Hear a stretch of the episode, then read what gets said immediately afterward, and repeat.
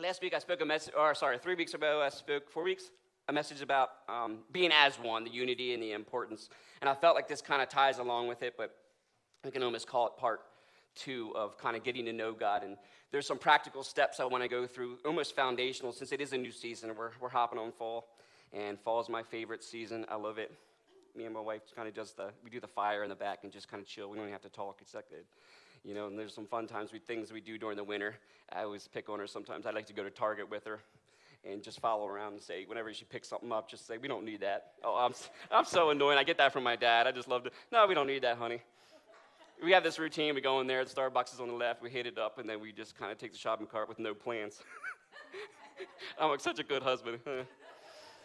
Did I share last time I almost sunk her in a boat, and now I'm just annoyed, you know. you don't need that, honey. But it's fun. Married life is good.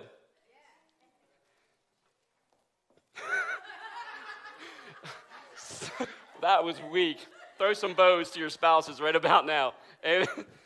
it's good. And I, I spoke uh, on John chapter 7. It was basically God's prayer, Jesus' prayer to the church, and how, how important one of his first prayers uh, was to get to know God and the importance of it. So I want to kind of piggyback on there, but we're going we're to go through a prayer by Apostle Paul. So if you got your Bibles, we can kind of navigate to Ephesians, and we're going to go ahead into the first chapter of Ephesians. Ephesians, Ephesians, Ephesians. Chapter 1. You guys good?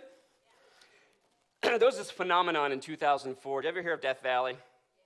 I think it's, is it California or Southern California? Well, anyway, Death Valley, it just, for some weird reason, it just like never rains there. No rain, years and years and years. And something happened in 2004 where Death Valley got seven inches of rain. And it was after the rain stopped, and people didn't see anything. It was, they thought maybe weeds would grow. Weeds can grow in anything, right? We've, we've heard that from Pastor James last week.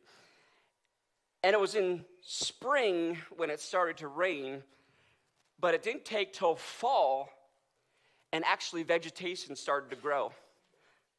Flowers, plants, tulips, daffodils. I mean, all this stuff, vegetation started to grow in this fall season. And everybody was more confused. The scientist was like, how can this, for possibly hundreds of years, this place not have any rain, but then still be seeds on the inside or in the dirt? That was just waiting. Oh, y'all about to hear me. That was just waiting for the provision and the environment for able to blossom or to bloom. And they still to this day have never figured out. So some of are getting, we already know there's something on the inside of us that has possibly been laid dormant for years. And the Lord says there's going to be an abundance of rain, and it's going to be like a suddenly where things are going to stop popping up in the spirit realm.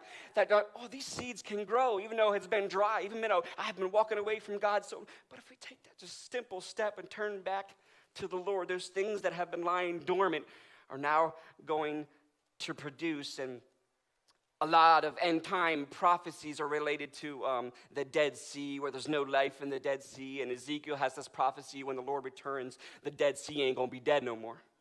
Those dead things in the Dead Sea will come to life again. And if you and if you Google it or YouTube it right now, actually some of the salt water have become fresh water. And people can't even figure out how there's actually fish swimming now, just within the past few years, in the Dead Sea. Because beforehand, there was only things coming into the Dead Sea, nothing was ever going out of the Dead Sea. So there was no flow. Doesn't it happen sometimes in the church? We, we feed, and on this pastor and that passage, we have so much information, we have so many options that all we do is feed, and we get so spiritually stuffed, but there's no exit.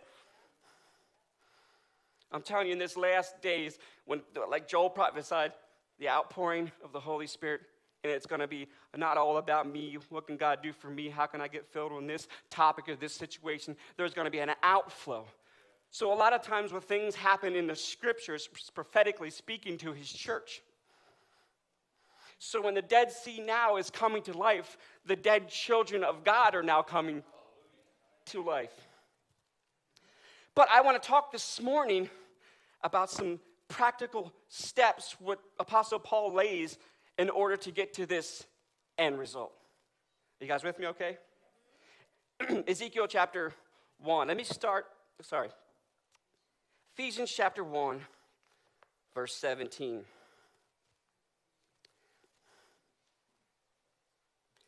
If you're there, say, I'm there. Okay. I keep asking, this is a prayer, Apostle Paul to us. I keep asking that the God of our Lord Jesus Christ, the glorious Father, may give you the spirit of wisdom and revelation knowledge, so that you may know him.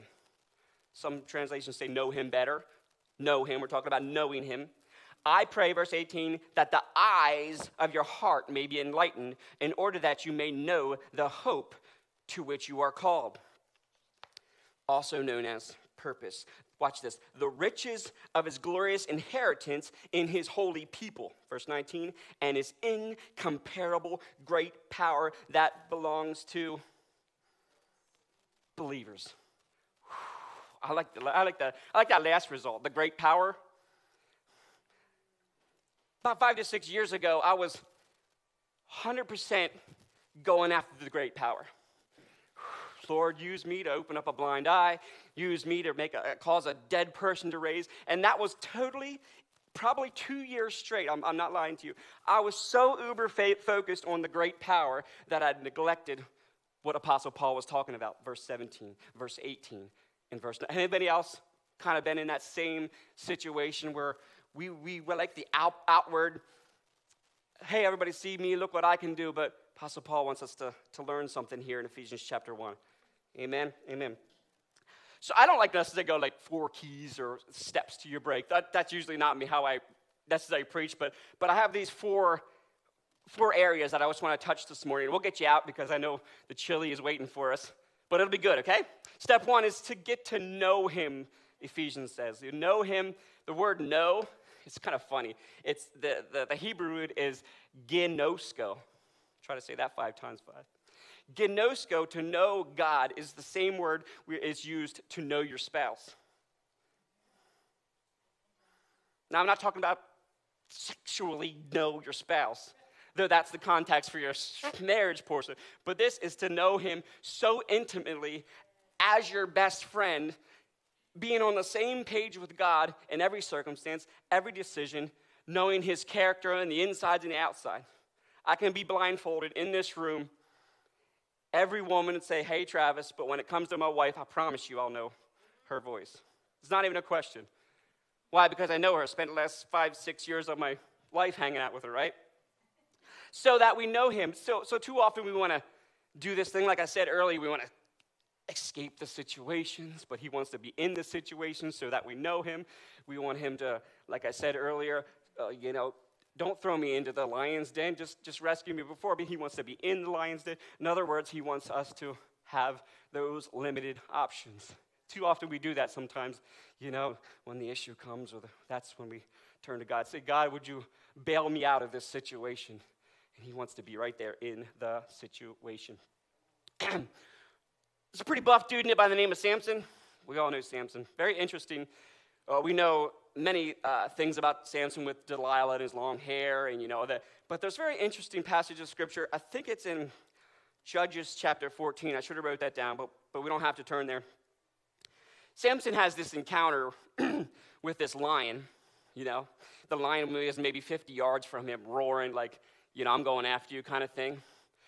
Samson's prayer what could be like, Lord, please let's get rid of this lion, distract it, shut the mouths, let, it, let a gazelle pass by so the lion gets distracted. But no, it actually charged Samson, and Samson had to deal with the lion himself.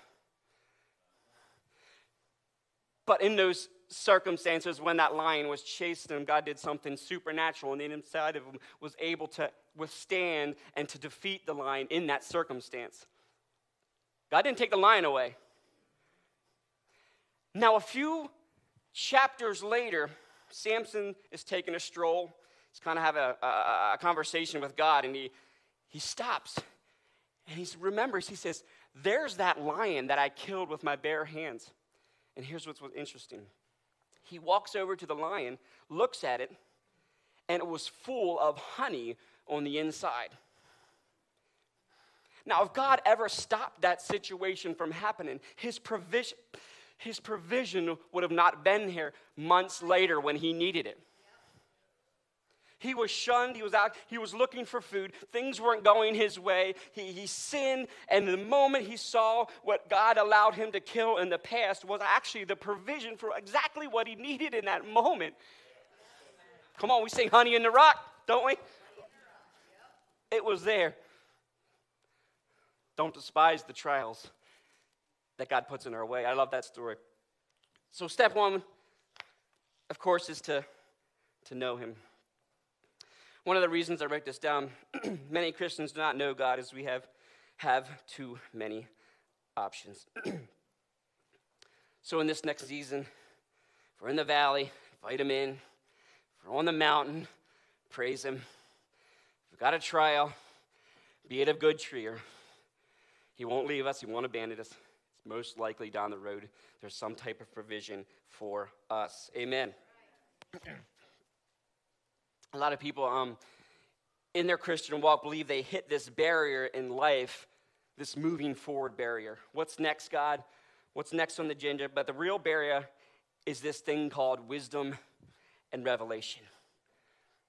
And I spoke about that a little bit. It's, it's getting past your head knowledge of what, who you think God is, what you think about his character, um, what, what, what, you think. What, sometimes we think like we're, we're God, and if we were God, we would handle this situation different. But I found out a little while back that he's a whole lot smarter than me. I found out a little bit a while back that I have just a little three pound brain. I found out a little while that if I try to figure out God, I'm trying to actually make myself like God and play God. He's been on the scene so much longer than us. So this uh, Solomon has this prayer in Second Chronicles 1, verse 10. It's a powerful prayer. It's right before he takes leadership of like, you know, hundreds of thousands of people. And I don't know if we have that back here, but he said, Before I take the throne, Lord, grant me wisdom and knowledge. Wisdom and knowledge is a prayer we can pray all day, every day. Now, my dad was a pastor for, for most all of his life, and his spiritual father was a man by the name of Ken Hagin. I still have this picture back at my house where he, my dad had a big smile on his face in one of his crusades. He was like waiting in line for hours, and he was like front row of this crusade with a big smile, just kind of drawing off Ken Hagin. And my dad used to uh, speak about how Ken Hagin used to say, I always commissioned my congregation to read Ephesians 1 for six months straight, sometimes one or two days. And he said he was blown away by the testimony of how people are going from, I can't hear God's voice, to, wow, this is, this is easier than I thought. Going from, I know God, now my eyes of my heart are open, now I'm discovering purpose, and now I'm walking in great power. If you don't get anything else this morning, Pastor's saying, go home, write down Ephesians chapter 1, put it on your steering wheel, put it in your office, put it everywhere, and read it for six months straight and watch what it will do to your life. The end goal is, is great power, and that's great. But Apostle Paul says, know him first, and wisdom and revelation knowledge first. And so when, when we get this thing going in our, away from our head and down to our spirit realm, this Bible thing will no longer look like just a book of information. It will no longer look just like a pages of good morals. The difference is it gives you the information will change the eyes of your heart, and that's the second one, as far as Ephesians 1 is the eyes of your heart. Now that's weird. I never thought I had eyes in my heart. Watch what Jesus says about eyes. Matthew 6, 22. If your eyes so you thought we thought we thought physical eyes. The eyes, talking about the eyes of your heart, are bad. Your entire body is full of darkness. You can't have the second, the heart transplant, the new heart, without the first. You can work on your heart all day long, but you'll still go down the street and someone pulls out in front of you. You'll still be wondering, why am I still screaming at them? Someone said something about me. Why did I get offended on that, about that? We don't have, I said this a while ago. We don't have a new believer. We don't have the right to be offended by people. So God wants us to know Him first, and what that happens is our heart becomes soft. And We know the story of Moses and Pharaoh. He says multiple times, five times, you know, let my people go from slavery. And many people think it was only God that hardened Pharaoh's heart. But if you look at Exodus, we don't have to turn there. It's like Exodus, I think, chapter 8, it says, it says about how he gave Pharaoh five times to soften his heart. There is a point with the righteousness and justice of God if we're going to keep pushing away. I, I, don't want, I, I don't want these things of God. I don't want to know God. I just want to go through the motions. I just want to squeeze myself in heaven. I just want to kind of be a barely get there Christian. And there's, there's a point where God has to release and then you fail to get to know him, and then your heart starts to get hardened, and you get hardened to hearing God's voice. You get hardened to see what your purpose or your next steps in your life are. So when this heart thing, we start seeing people different. We start, you know, looking at our life different. We look at our past different. We start looking at uh, our bosses different. We start looking at our pastors different. We start looking at the house of God different. We start looking at, I wrote this down, the lens of your past different. What people said about you. Exodus chapter 8, 32 was that, was that um, specific verse where, where God allowed a time and a season for, for Pharaoh to soften his heart. And I was at prayer, um, just so we know, we have prayer here Thursday uh, every night from 7 to 8. And I believe it was Tracy, I don't think she's here this morning, but uh, said, I need you to watch this Netflix documentary, and it's called Living to 100 or Above, and it's like the secret of the blue zones. In other words, this was a documentary about this one man. who went all throughout the nation and was questioning people um, how this particular people group lived to be over 100. It was very fascinating. And um, there was this lady, I think she was like 101 or 111. I mean, she was like playing cornhole, she was telling jokes, she was vibrant, and it was just below Japan and this kind of small people group island. And, and this man went up and asked and said, What's the secret to your long life? She simple, simply said, I just never get angry.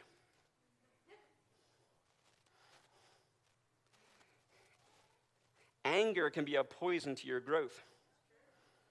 God desires for long life to satisfy us, but all throughout Scripture, He says, guard your heart. Guard the eyes of your heart. And that's just one thing. Another one um, was probably 105. She says, I wake up every day with purpose. Without vision, without purpose, the people perish, the Bible says. I believe if you get these steps, know God, get your heart transformed, there's going to be number three the hope that God has called you. When we get this purpose thing down, like every day we go to work is going to be like a Friday, like for real. We were just with our friend who's a realtor, a really close friend of ours, and He's, he, we know that he's in his purpose because he always has the biggest smile on his face. Regardless if he gets clients, he doesn't get clients, he knows exactly where he'd be because he's a people person. He's around people all the time. And I just love kind of following him. Um, we were with him the other day as my, by the way, sorry, my mom, aka also known as my spiritual mom. Um, I'm announcing it. You're moving back up from Florida. Yay. so that's exciting, but she has been my spiritual mother, probably the one that kept me behind pulpits, kept me in the church for who knows how many years, who knows how many devils she pushed back. But, but anyway, I don't know how I got off on that. I love her. She means more to me than she probably can imagine. Amen. Thank. Number three, know the hope to which He has called you. uh, I think it's 15 years ago. There was this author that came out this book, um, The Purpose Driven Life haven't read it, I think it sold about 60 million copies today. It's like just under, I think, like Harry Potter and, um, and a couple more, I think, passed it up since. But wow, isn't it, isn't it interesting that the secular world and the body of Christ are searching for purpose like never tomorrow?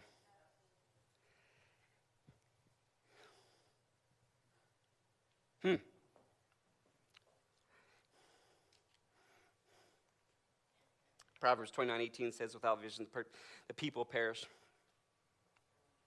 I'd like to suggest to you, without steps one and two, that purpose, like the story I said earlier, said earlier, will always kind of lie dormant. You'll have a job, God will provide income, but you'll be lacking the joy that God really wanted for your life. See, if you don't have purpose, sometimes we will start forcing purpose. Start forcing things to happen. We'll start getting out of alignment. Um, 2017, um, they have this national every year, this national dog racing competition, like those greyhounds. My goodness, they're like fast as lightning. And they have this national competition where it brings people from all throughout the world to see these guys. And um, unlike horses, you know, we have, they have people that ride horses and tell them when to go, you know, whip them or do it however they do to get the horses. But to get the dogs run, there's this kind of little fluffy rabbit squirrel thingy. Because that, you know, as I'm talking about? And they tie this onto this mechanical type of pulley thing that takes them around the track. And as soon as the doors opens, the, these greyhounds like go after this thing. But in front of national television and 100,000 people in the audience, people were like betting over this stuff. It went about 100 yards and the thing malfunctioned. And the rabbit like burst into like a 100 billion pieces and fur every here, wires, mechanical things, and pulleys went this way. And it was funny because all the dogs stopped racing because they lost purpose. It says some of them just walked around and then laid there and took a nap. it says some of them got frustrated because they didn't know what to do next, and so they started barking and yapping at all the audience. Are you getting the picture? If we don't have purpose, sometimes we start biting the ankles of our fellow believers.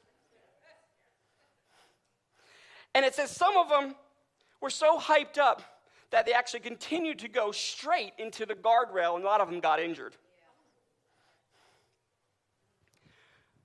So, my prayer, we got to have purpose. We got to be in the lane that God has for us. And that goes right into the last one, the one we all shout about. Number four, if you write anything down, it's the great power. Let me read that end of Ephesians really quick. you guys to read Ephesians in your own time? You're to pray it out? the riches of his glorious inheritance in his holy people and his uncomparable great power for those that believe. Let's go. Do you see the order? Now I want us kind of kind of navigate where we are in our spiritual work. Do we have our purpose down packed? Um, how's our heart right now? towards others? Do, do we get offended easy? Do we get bitter, bitter easy? Do we get discouraged easy? Do we get frustrated with life easy? Maybe we got to go right back to step one. I'm not saying it's a one and done. Oh, we're at the great power part, signs and wonders. We got to neglect one. No, it's an ongoing process. Continue a cycle like the dogs running around the track over and over, back to knowing God like never before, back to going, checking our heart to make sure we're good. Purpose, we walking in a divine purpose. And here's the end result great power. Scientists will tell you that past purpose, the greatest thing that people want is to actually make a difference.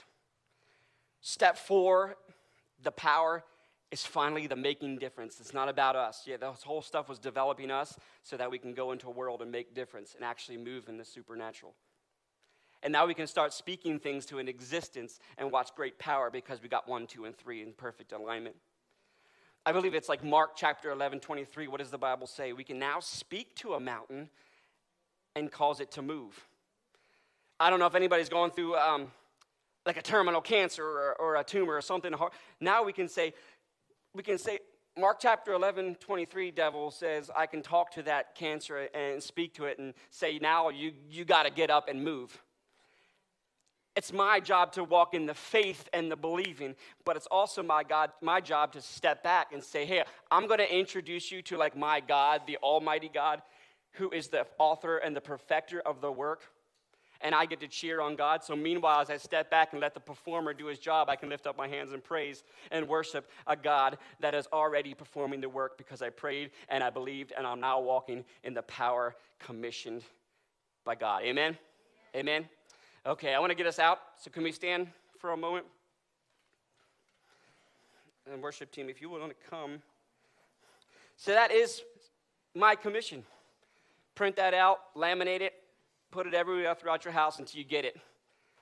Till the eyes of your heart changed, till we have wisdom, revelation of what it actually means for our life.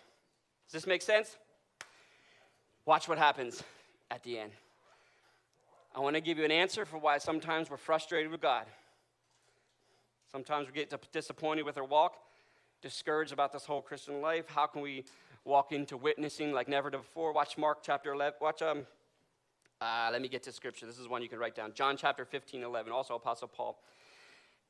The things that I talked about, these things have I spoken unto you, that my joy may remain in you, and that your joy might be full.